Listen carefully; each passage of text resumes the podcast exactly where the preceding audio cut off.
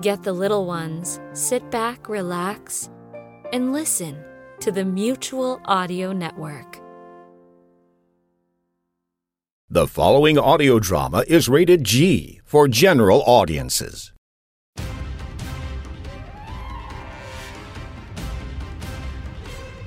The Red Panda Chronicles New News in the New Court, Part 1, January 1940. The thin man's shoes clicked upon the staircase as he descended. His manner was dignified yet subservient, though it seemed to Timothy Purley that his expression hardened as he approached the podium at the base of the stairs, perhaps sensing that Purley was no one to whom he needed to genuflect. I beg your pardon, sir, the thin man said with an ever so slight lowering of his head, suggesting that the phrase was by way of apology for not being at his post. The tone, however, Purley thought, was still just one shade off what he might have used for a hobo sleeping on the lawn. The thin man raised his eyebrow inquiringly, and Purley sensed this was his opportunity to explain himself. Timothy Purley, Toronto Chronicle, he said, gruffly, almost in spite of himself.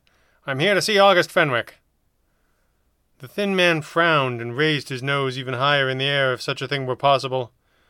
Newspaper men are not permitted within the Club Macaw, he said in quiet horror at the thought. Timothy Purley was unamused. Mr. Fenwick is the owner of the Daily Chronicle, he said, chewing on his words as though they were a plug of very old tobacco, and he has instructed me to meet him here on newspaper business. I suppose that makes him a newspaper man himself. Perhaps you'd like to give him the bad news that he is no longer welcome on the property. Purley didn't believe for a moment that the wealthy young man about town who owned the Chronicle and everything in it, including Purley himself, qualified as a newspaper man, a term which Purley rarefied as deeply as the thin man reviled it. He was, however, accustomed to getting his way, even when circumstances dictated that he was unable to raise his voice. His bluster had the desired effect upon the thin man in the immaculate dark suit, who beckoned to persons unseen. Mr. Fenwick is in the grill room, he said. Allow me to bring you to him. Would you care to leave your coat? Purley was surprised to find the man's small gesture had summoned two nearly identical young men from the cloakroom, one of whom took Purley's fedora, and the other his heavy overcoat, both still dusted with the snow which had been falling most diligently all day long, as if it intended to continue doing so until some time in April. The men backed away for an instant, and when the thin man drew Purley's eye away with a sweeping gesture, they vanished as suddenly as they had appeared, back into the hidden places of the exclusive gentlemen's club. Purley lumbered behind his guide, as graceful as a cement truck, up the main stairs, down a hallway, and up a second set of stairs that were carpeted so as to make them nearly entirely silent. They moved quickly, the thin man not pausing to acknowledge any member of staff they encountered, who were all deferential and uniformly male. Uncannily so. There were places in the world of men where females were entirely unwelcome, and the Club Macaw was certainly one of them. Purley took note of how absurd it was, how disconcerting, and he did so without even once considering how much it resembled his own newsroom.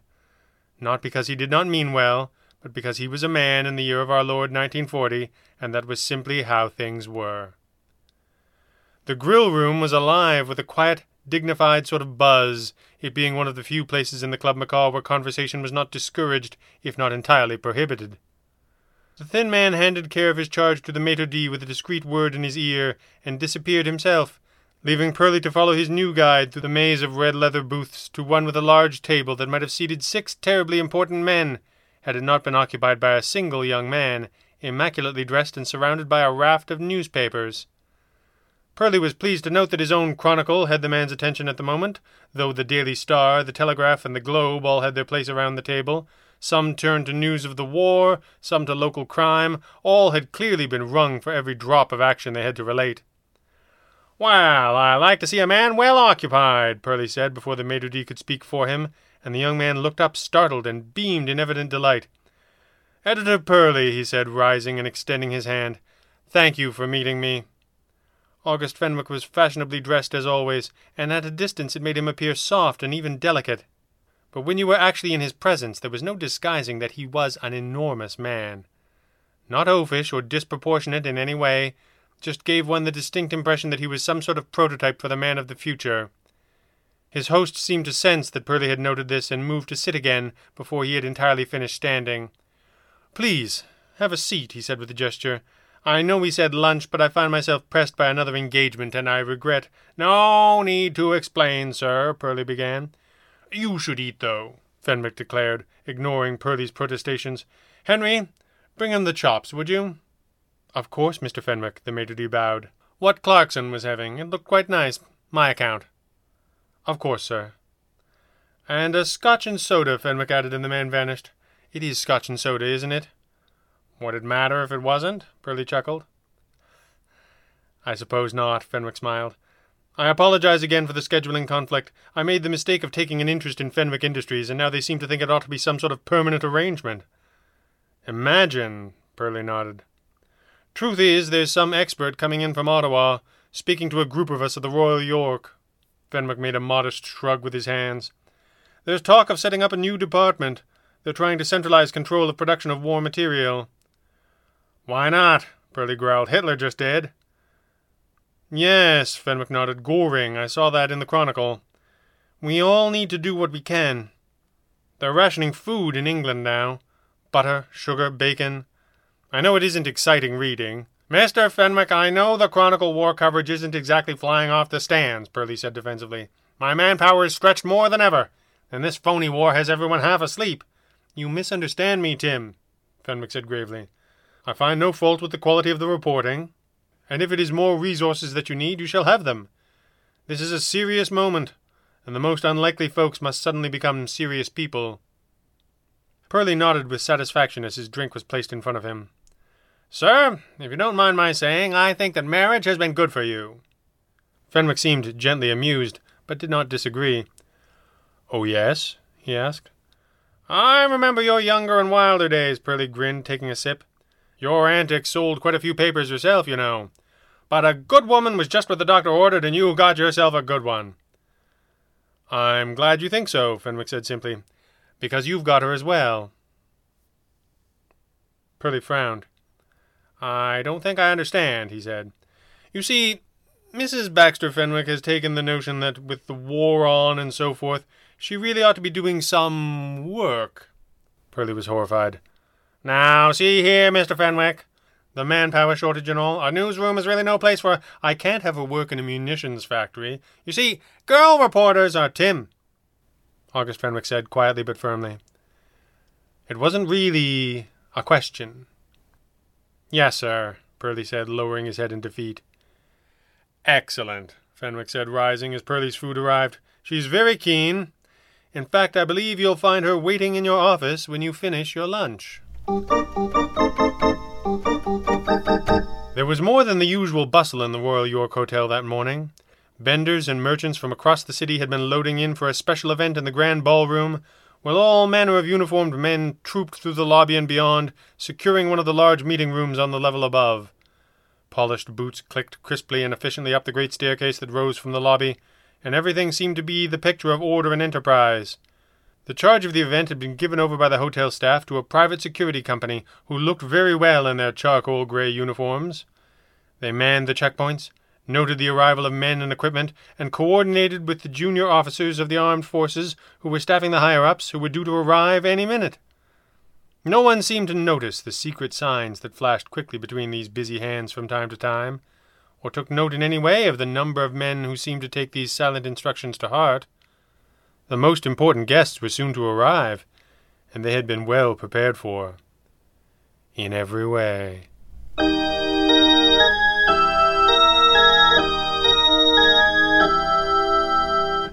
The woman in Purley's office was not what he expected. Of course, he knew all about her. How could he not?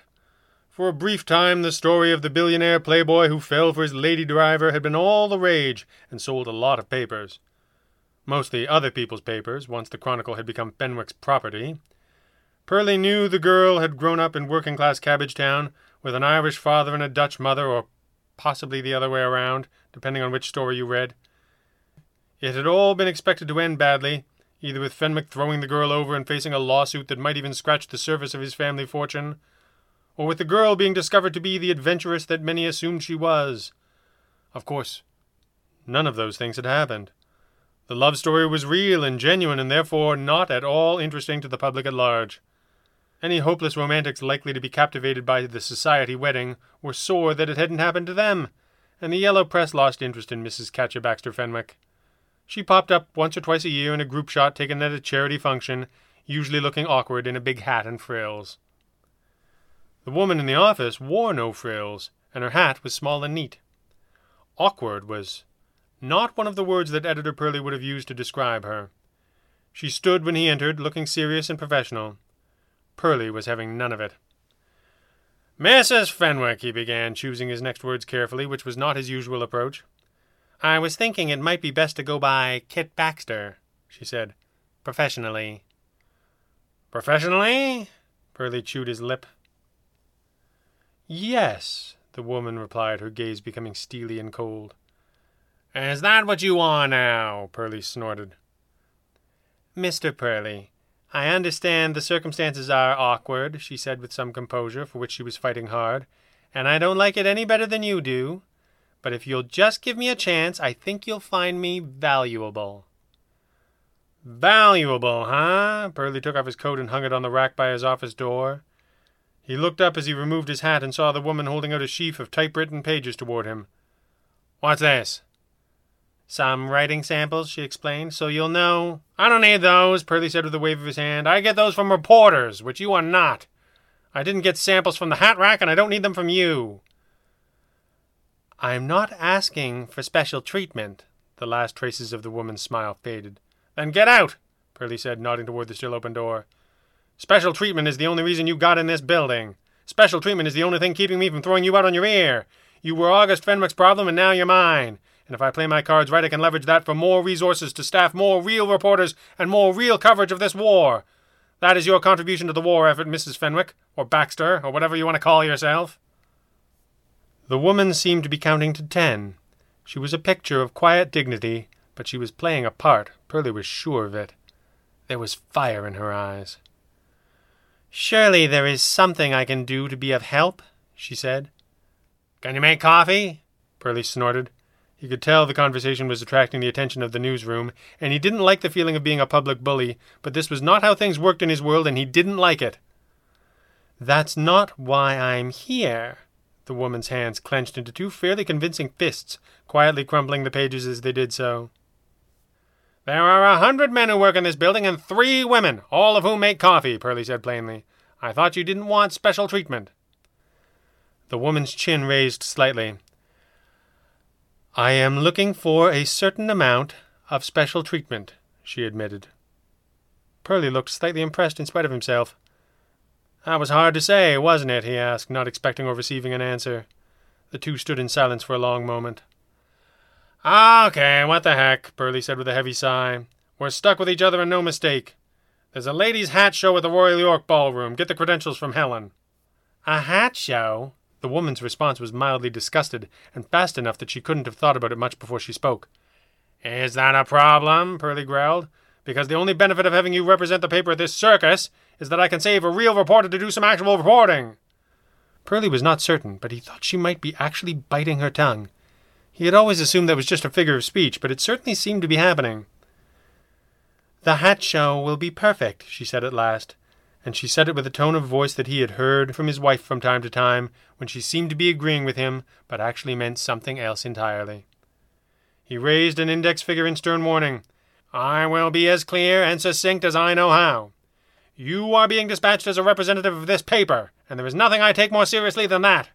You will be positive and professional, and you will describe all of the pretty hats in passionate detail as if it were your writing sample, which it is. Write it long, and I'll cut it to fit the available space. If it winds up more than fifty words long at the end of the day, I'll be astonished. If any of those fifty words were actually written by you, you may consider it a personal triumph. Don't hold your breath. The woman's face was an impassive mask. Thank you, Editor Purley, she said. Purley waggled his finger again. Remember, the hats are pretty, he ordered. I adore hats, the woman agreed coldly. Very well, then. On your way, Mrs. Fenwick. Baxter, she insisted again. Purley rolled his eyes. All right, Baxter. Get out of my office, he said for the very first time ever.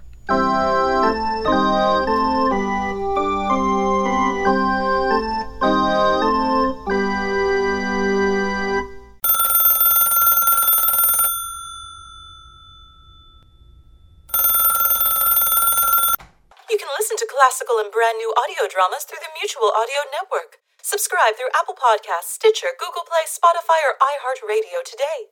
There's eight different podcasts, one for each day of the week and genre, and the Mutual Audio Network broadcast feed so you don't miss a day of your favorite shows. Subscribe to Mutual Audio tonight. Good night.